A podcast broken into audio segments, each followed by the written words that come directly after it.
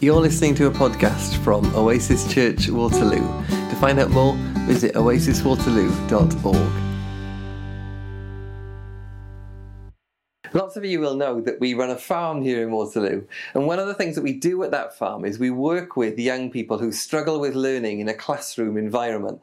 We work with them on emotional intelligence, on behaviour management, on character development, and it's all based on the idea that the farm provides a therapeutic space to help them grow.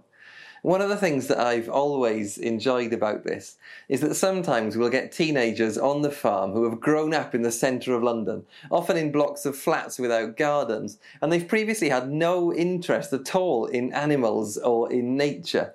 But then over the weeks that they come to the farm, they'll start to develop a real affinity for growing veg or for feeding goats, all things that would have been totally new to them. One of my favourite moments on the farm over the last few years was with a small group of teenage boys. They all came into the space, AirPods in, heads down. You know how some teenagers can be too cool for all this. But by the end of the session, they were all completely engaged in farm life. And right at the end, after they'd been taught how to loosen soil with a garden fork, our farm manager said to one of them, Hey, grab that green stuff over there and give it a pull.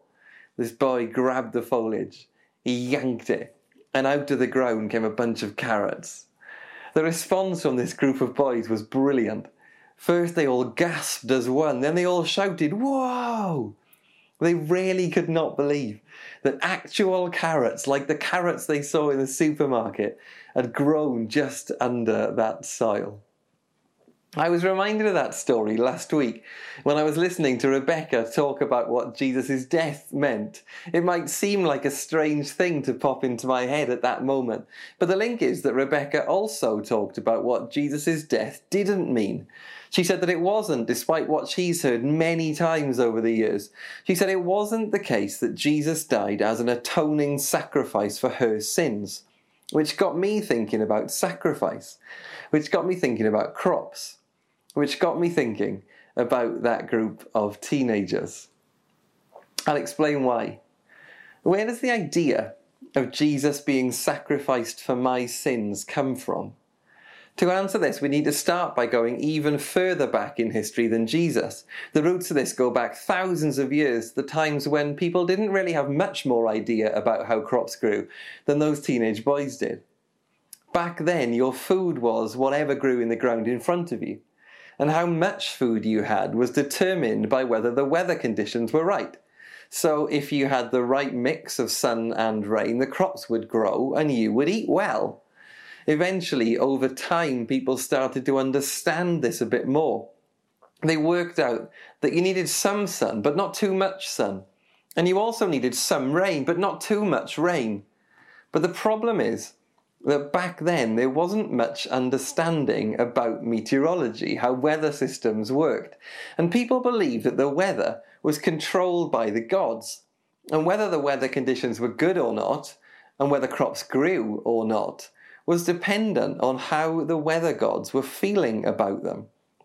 So, over time, people started to do things that they thought might make the gods happy. If it had been sunny for a long time and the crops were too dry, they thought the god of the rain was angry with them, so they would sacrifice animals to the god of rain. Or, if they hadn't had enough sun because it was raining all the time, they thought the god of the sun was angry with them, so they'd sacrifice animals to the sun god instead.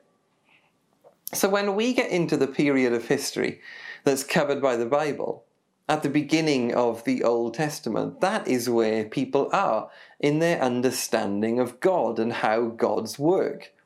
So, in this context, I guess it isn't a surprise when we read stories like Leviticus chapter 7, right at the beginning of the Bible, where Moses gives these people laws on how sacrifice should be done in order to please God.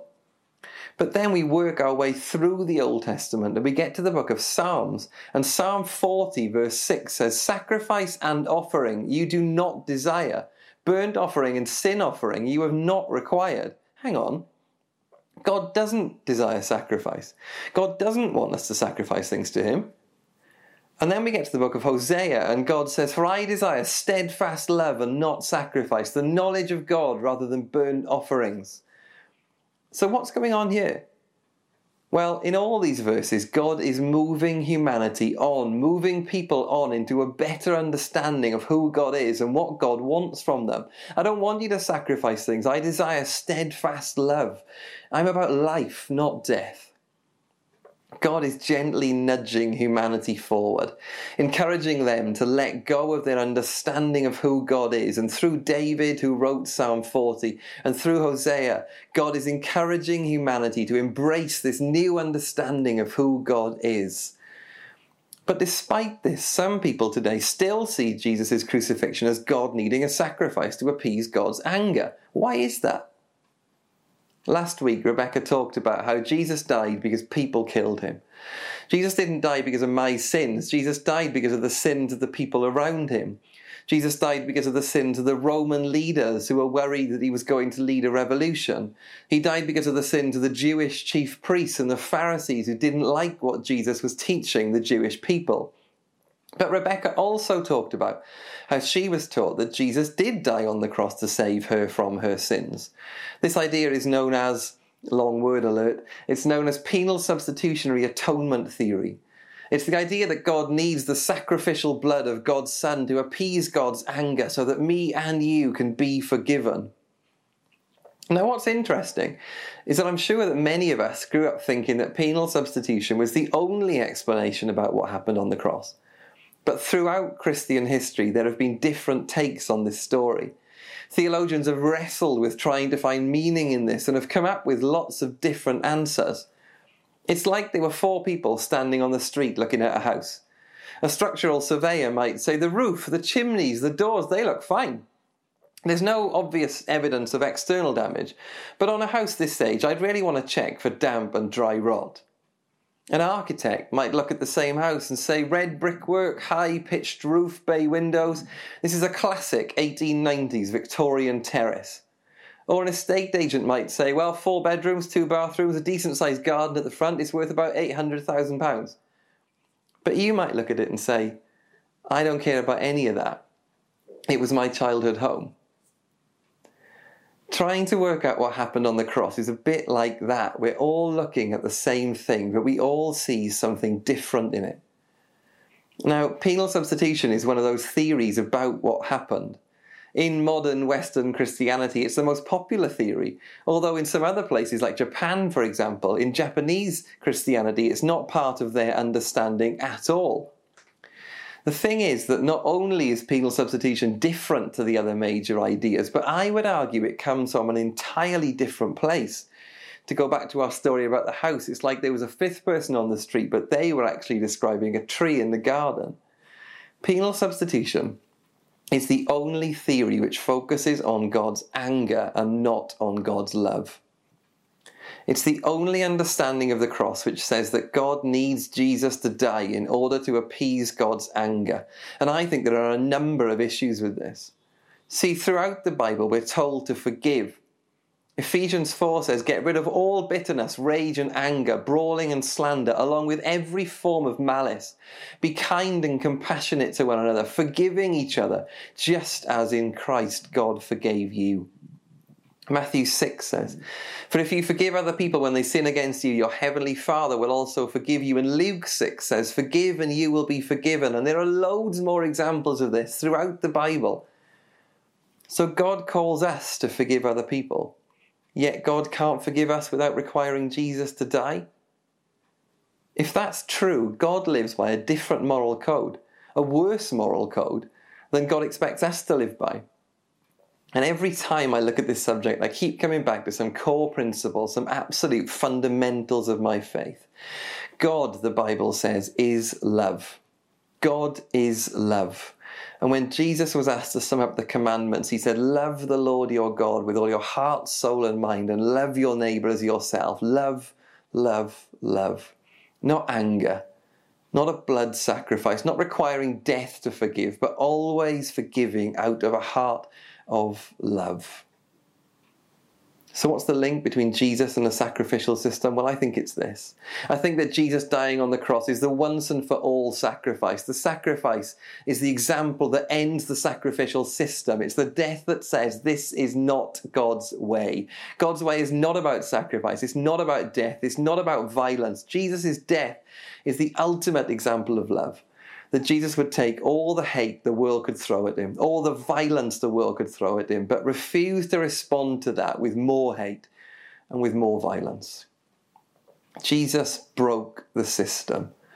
The cross shows once and for all that our God, that the God I choose to serve every day and choose to follow every day, that God is not about retribution. That God is not about anger. That God is not about violence, but that God is about love. And that God is and forever will be love, love, love. And there's one more part of this story. In first century Palestine, people claiming to be the Messiah were ten a penny. They would rise up against the Romans. They would claim to be the savior of the Jewish people. Then the Romans would hang them on a cross, and that would be the end of the story. But this story is different. Because three days after Jesus went to the cross as the perfect example of God's love, he then came back to life as the ultimate example of how love is stronger than even death how love is stronger than violence, how in the end, despite all hate and violence has to throw at this world, in the end, love will win. It might not seem like that to you on a day to day basis at the moment. You might be living through a difficult time where all you can see is darkness. But the resurrection story is that however dark the darkness, hold on, hold on, because in the end, love wins an eternal victory. So let's spend a little bit of time reflecting on how we might live in the light of this love. Because I think we all know that just because the cross and resurrection show an eternal victory, that doesn't mean that everything is well in the here and now. So, how do we live today in the light of this example of ultimate love? In Bath, in London, in wherever you're watching this from. I think that the death and resurrection of Jesus calls us to live radically and to love radically. I wonder how my life would look if every decision I made was born out of a real desire to live radically and to love radically. What might that mean for the way I spend my money? What might it mean for the way I spend my time how would it change the relationships I have with my friends, but also with those I struggle with? If I really, honestly prioritize trying to live my life as an example of God's ultimate love, what would that look like? Do you know what? I think it would look a bit like sacrifice. I think it might mean that I sacrifice some of my money, that I sacrifice a bigger house or a better car. I think it might mean that I sacrifice some of my time that I sacrifice that evening when I'm tired and I'd like to just sit in front of the TV because I know that I really should ring my mate who's struggling with that thing. And that, I think, is a sacrificial system that's worth getting on board with.